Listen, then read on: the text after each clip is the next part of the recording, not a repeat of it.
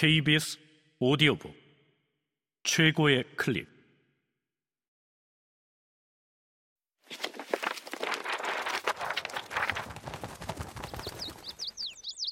KBS 오디오북. 눈뜬 자들의 도시. 주제 사람하고 지음. 성우 김석환 읽음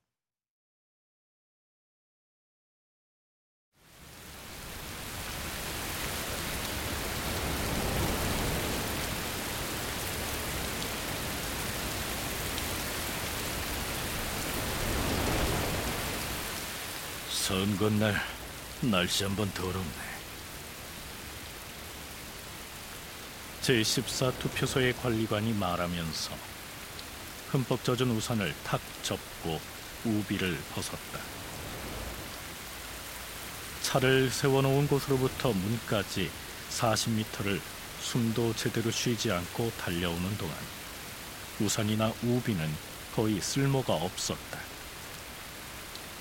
그는 가슴이 방망이질 치는 것을 느끼며 문 안으로 들어섰다.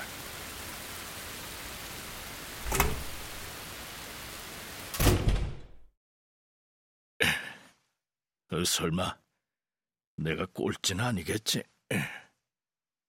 관리관은 비서에게 말했다. 비서는 억수로 쏟아지는 비를 피해 문에서 약간 떨어진 곳에 서 있었다. 바람에 휘둘리는 비는 안에 바닥까지 적셨다. 부관리관도 아직 오지 않았습니다. 하지만 아직 시간은 많습니다. 비서가 위로하듯이 말했다.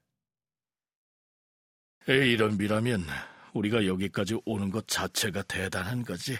음. 관리관이 말하면서 비서와 함께 투표가 이루어질 장소로 들어갔다. 관리관은 먼저 투표 검사인으로 일할 사무원들에게 인사를 하고 이어 당 참관인들과 부참관인들에게 인사를 했다.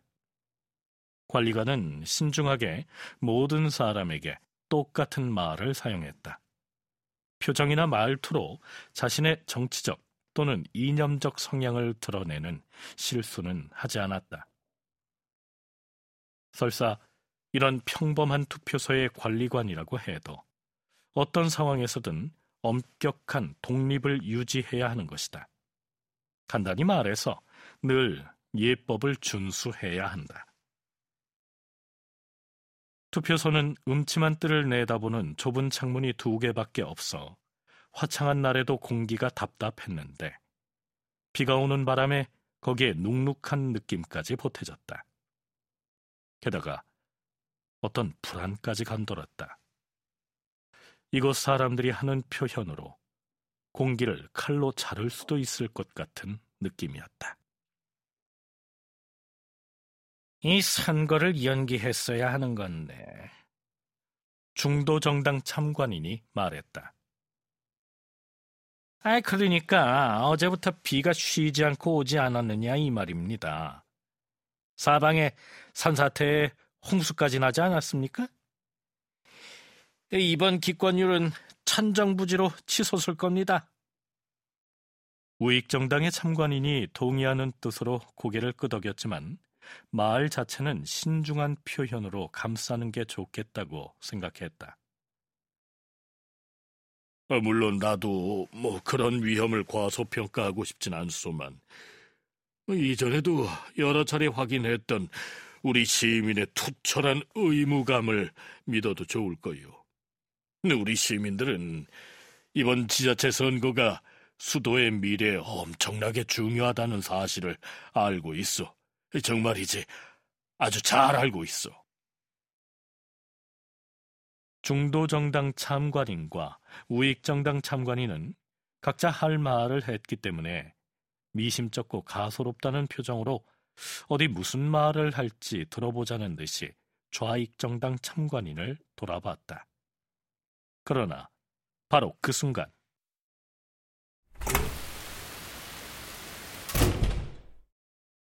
부관리관이 투표소로 뛰어들며 사방에 물을 뚝뚝 떨어뜨렸다. 예상할 수 있는 일이지만 이로써 투표소 관리들의 출석이 완료됐으므로 그는 그냥 따뜻한 정도가 아니라 열광적인 환영을 받았다. 따라서 우리는 좌익 정당 참관인의 견해를 들을 기회를 잃어버린 셈이다. 다만 이미 알려진 몇 가지 선례를 기초로 그가 이번에도 어김없이 밝은 역사적 낙관론에 입각한 노선을 택했을 것이라고 가정할 수는 있다. 뭐, 이런 식이었을 것이다. 어, 우리 당에 표를 주는 민중은 뭐 이런 사소한 장애에 주춤하는 그런 사람들이 아닙니다. 하늘에서 이까지 작은 빗방울 몇 개가 떨어진다고 해서 집에 죽치고 있을 뭐 그런 사람들이 아니란 말입니다. 그러나 작은 빗방울 몇 개가 아닌 게 문제였다.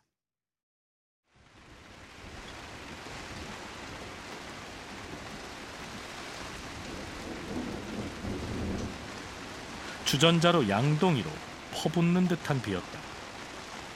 빗방울로 이루어진 나일강, 이과수강, 양쯔강이 흐르는 것 같았다. 그러나 믿음은 영원한 축복을 받을지어다.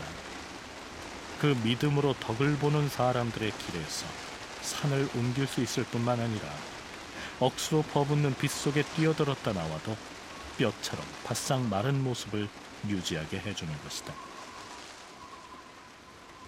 이제 탁자가 완전히 차 담당자들이 모두 정해진 자리에 앉자 관리관은 공식 포고에 서명을 한 다음 비서에게 법이 요구하는 대로 포고문을 건물 밖에 붙이라고 말했다.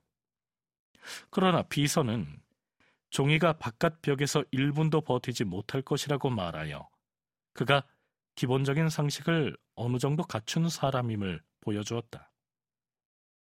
2초면 잉크가 줄줄 흐를 것이고 3초면 바람이 종이를 떼어갈 것이라는 이야기였다. 어, 그러면은 안쪽 벽에다 붙이게. 비를 안 맞는 곳에다 말이야. 그 법에는 이런 상황에서 어떻게 하라는 이야기가 없지 않나? 중요한 것은 포고문을 눈에 잘 띄는 곳에 붙여놓는 거야. 관리관은 동료들에게 동의하느냐고 물었고 그들 모두 동의한다고 말했다. 그러나 우익정당 참관인은 혹시 이 문제로 누가 트집을 잡을 경우에 대비하여 이 결정을 의사록에 남기자는 단서를 달았다. 비서가 축축한 임무를 마치고 돌아오자 관리관은 바깥 분위기가 어떠냐고 물었다. 비서는 찌푸린 얼굴로 어깨를 으쓱하며 대답했다. 똑같습니다. 뭐, 비, 비. 계속 비지요, 뭐. 어, 투표하러 온 사람은 있던가? 즉, 그림자도 안 보이던데요. 관리관은 일어서더니 투표소 사무원들과 정당 참관인 3명에게 기표소로 따라 들어오라고 말했다. 기표소에는 그날 이루어질 정치적 결정의 순수성을 더럽힐 만한 것이 전혀 없었다. 공식 확인 절차가 끝나자 그들은 자기들 자리로 돌아가 선거인 명부를 검토했다. 이 역시 비정상적인 것이나 빈 곳이나 다른 어떤 의심스러운 것도 없었다. 관리관이 투표함의 덮개를 벗기고 그것을 선거인들에게 보여줄 엄숙한 시간이 왔다.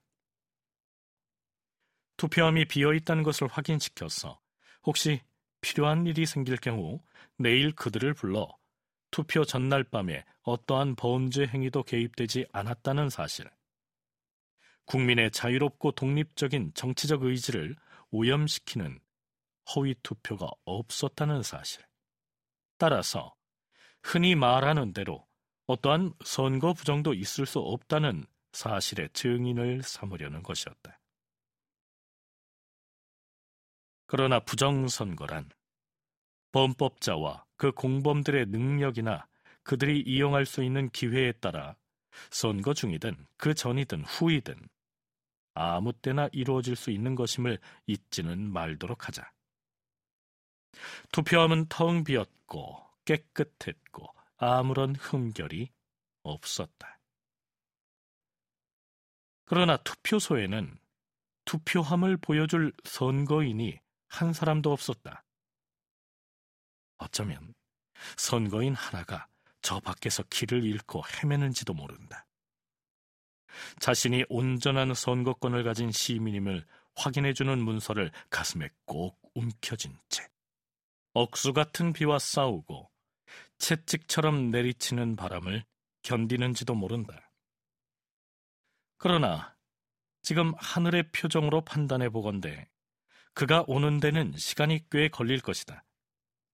물론 그가 그냥 집으로 돌아가는 일, 그래서 도시의 운명을 검은 차를 가진 사람들, 즉 투표소 문간에 내려주었다가 시민적 의무를 마치고 나면 다시 뒷자리에 실어줄 차를 가진 사람들에게 맡기는 일이 없어야 하지만